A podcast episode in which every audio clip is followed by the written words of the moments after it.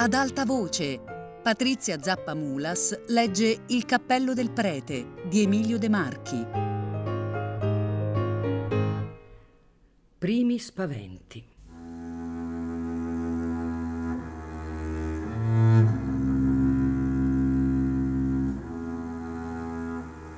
Che cosa provasse dentro di sé l'assassino a leggere stampato in lettere di scatola un nome che egli credeva d'aver cancellato dalla faccia della terra?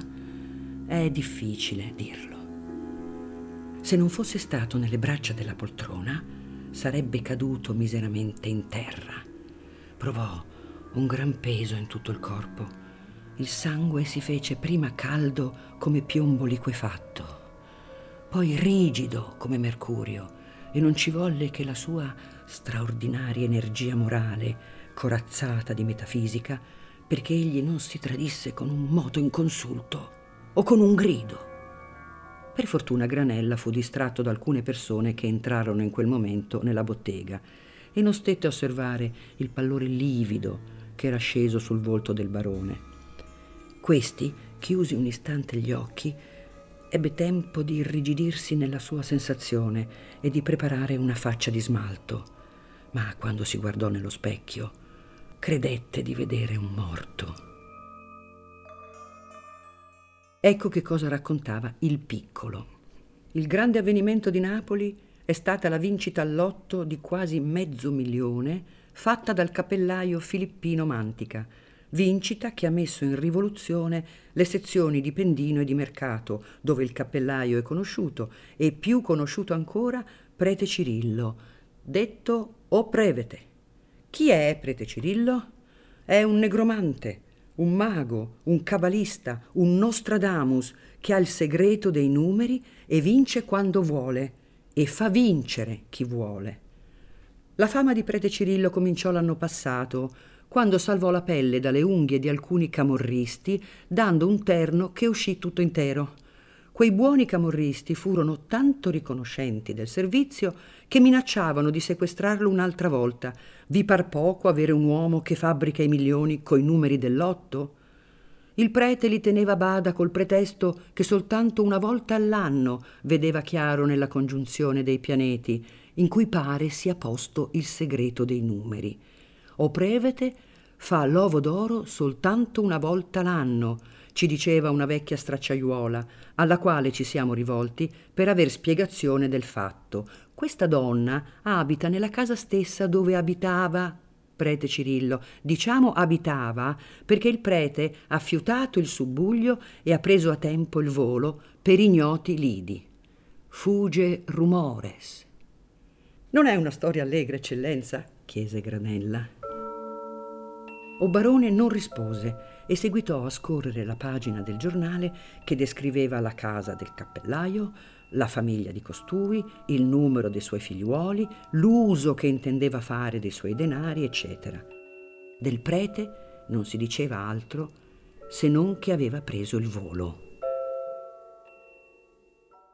Voi dovreste sapere qualche cosa del prete, don Ciccio, disse Granella, volgendosi a un vecchietto che stava aspettando in bottega la volta sua.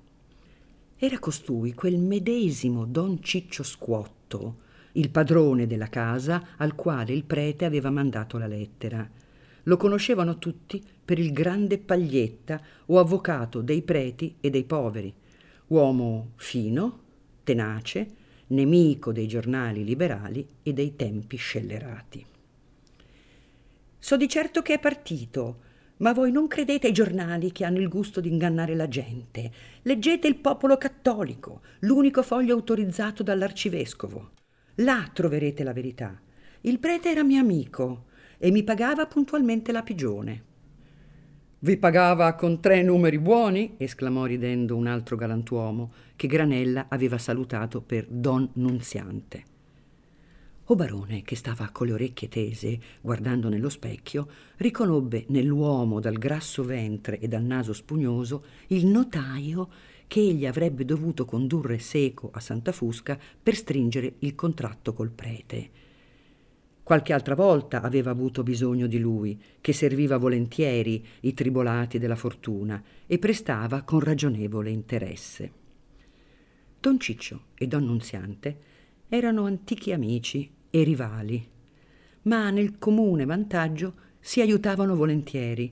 Entrambi conoscevano prete Cirillo.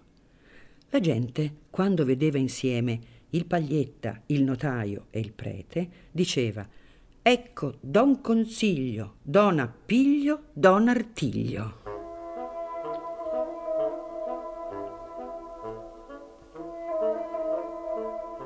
Un buon cliente passava nelle loro mani come attraverso una filiera. Questi due galantuomini, che sedevano nella bottega del Granella, vestivano alla foggia dei loro tempi, abiti grandi, con larghe tasche, sempre piene di carte. Don Nunziante però era grosso, largo di spalle, con una gran voce, mentre il paglietta era piccolo, con una pancia asciutta come un'assicella, stizzoso, uncino, nervoso come un campanello elettrico e portava sempre un cilindro bianco col pelo arruffato. Dicono che sia andato a Roma a portare l'obolo al Papa, esclamò Don Nunziante. Prete Cirillo ha studiata la negromanzia per rubare denaro al governo e darlo al Papa. Non è vero, Don Ciccio?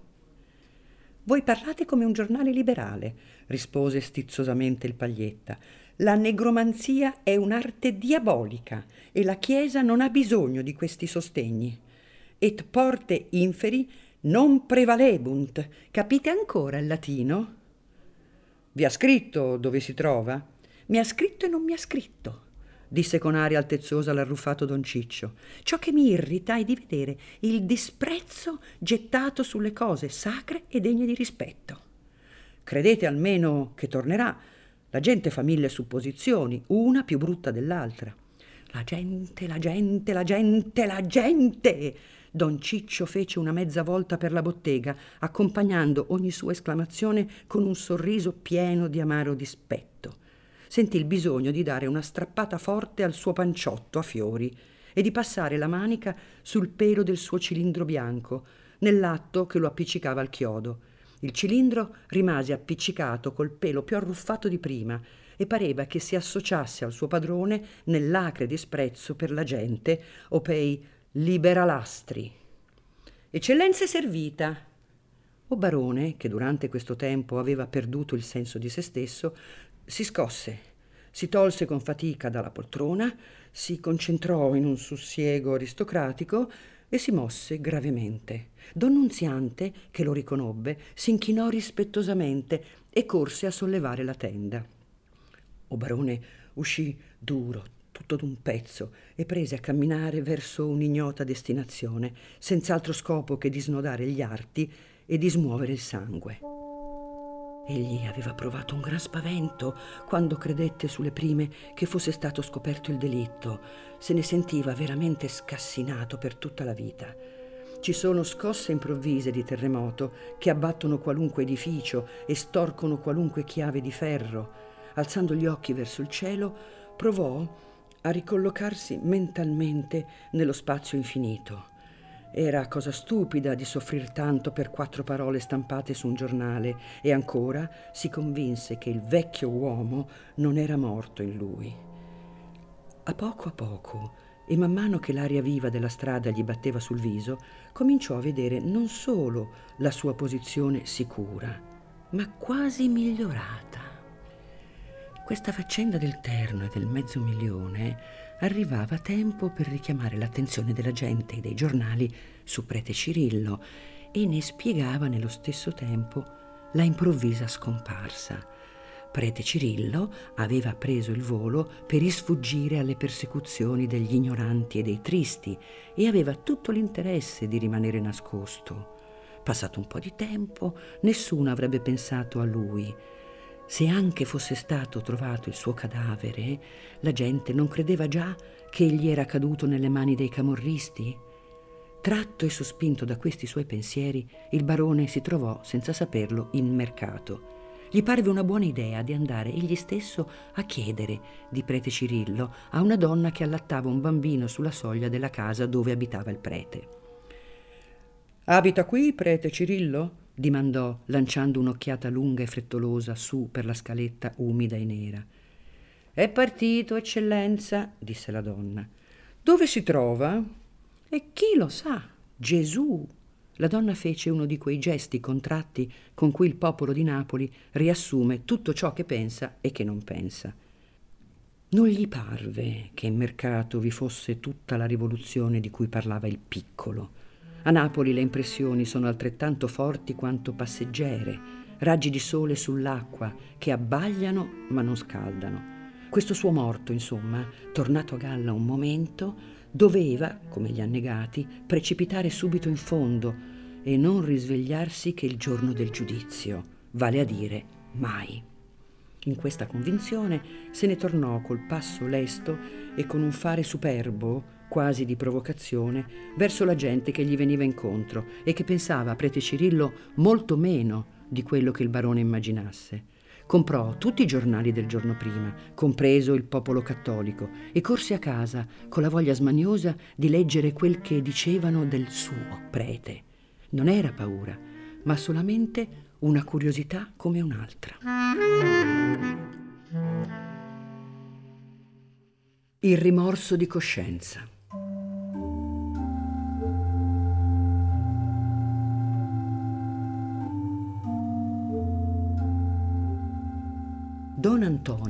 Accese per la seconda volta la lampada davanti al sacramento e mezz'ora dopo la trovò spenta di nuovo come se uno spirito folletto, maligno e invidioso vi soffiasse sopra. Entrando in chiesa, una volta incespicò nel gradino della sacristia e un'altra volta rovesciò le ampolline della messa. Erano brutti segnali. Sentì il bisogno di parlarne con Martino. Credo che siano avvisi del cielo, Martino, perché mi sono caricata la coscienza di roba non mia. Martino aperse le grosse dita in forma di V e ponendo un dito su un dito gli disse o il cappello era proprietà di Salvatore e allora voi fate giusto a pagarvi delle spese del funerale, o non era di Salvatore, ma di chi può essere se non è suo? È appunto ciò che io vado dimandando, di chi può essere? Non potrebbe essere che d'un prete. D'un soldato no, soggiunse don Antonio, facendo seguire l'osservazione d'una risatina grassa che scese nella gola e morì nel ventre col tintinnio d'un campanello. Non potrebbe Salvatore averlo acquistato da un prete. E con che sugo? Per fare una carità. Non è possibile. Vedete che è un cappello nuovo, degno d'un monsignore. Toh, mi viene in mente un'idea, che fosse di Monsignor Vicario, quel reverendo prelato che una volta fu a visitare la villa. Ci avevo quasi pensato, vedendo i nastrini di seta. Scommetterei che è così. Ma vi pare possibile dimenticare il cappello? A me è accaduto di dimenticare qualche volta il libro dell'uffizio. Ma un cappello, vi pare? Ad ogni modo io non farei male a scrivere una bella lettera a Monsignor Vicario per togliermi d'addosso anche questa pagliuzza. Vossignoria farà bene certamente per la pace dell'anima. Il giorno appresso don Antonio versò tre gocce di vino nel calamaio dove da un mese era seccata l'ultima sua predica prese la penna e disse nell'atto che cominciava la sua bella lettera, la pace e il riposo dell'anima valgono ogni altro bene e meglio è andare in paradiso a capo scoperto che andare all'inferno col cappello del diavolo. Dopo aver riletto tre pagine del Segneri per rifare l'orecchio al bel periodo, in men di un'ora don Antonio poté mettere insieme questa lettera. Monsignor Vicario, padron mio, colendissimo.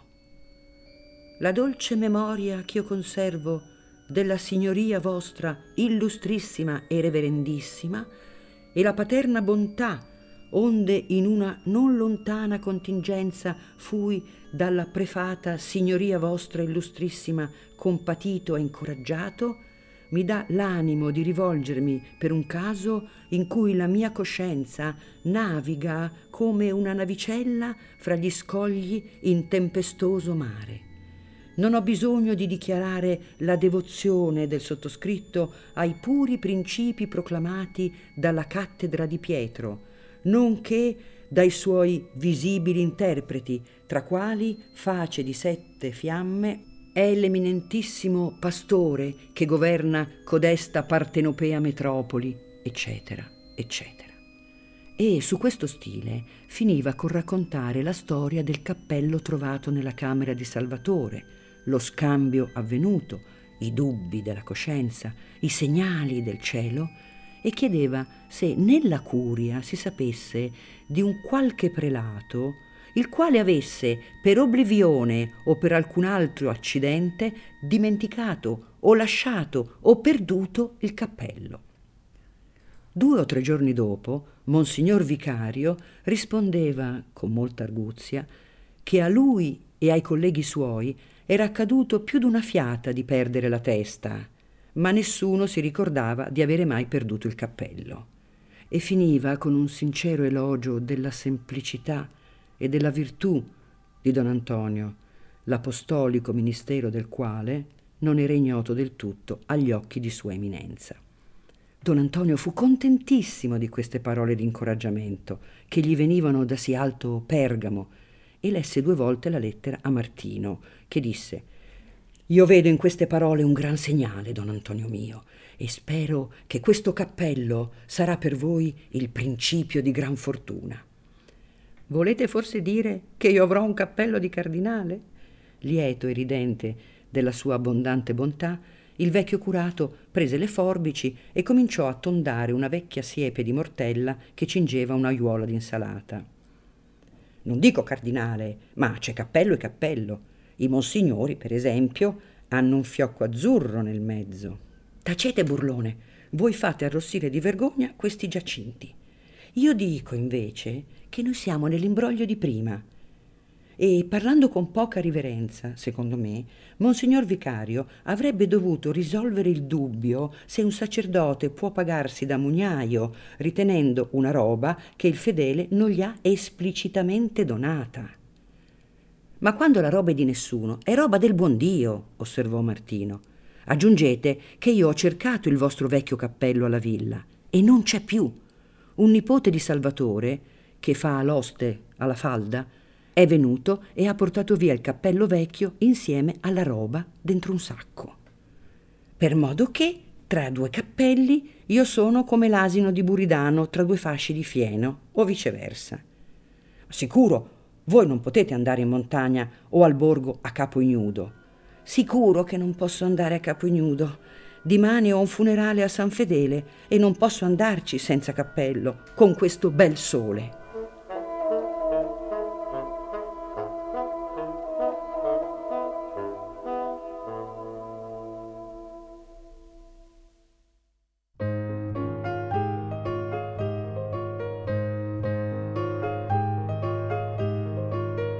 Patrizia Zappamulas ha letto Il cappello del prete di Emilio De Marchi regia di Luigi Iavarone, a cura di Fabiana Carobolante, Jacopo De Bertoldi, Lorenzo Pavolini e Chiara Valerio. Tutte le puntate su Rai Play Radio. Ad alta voce è un programma Rai Radio 3.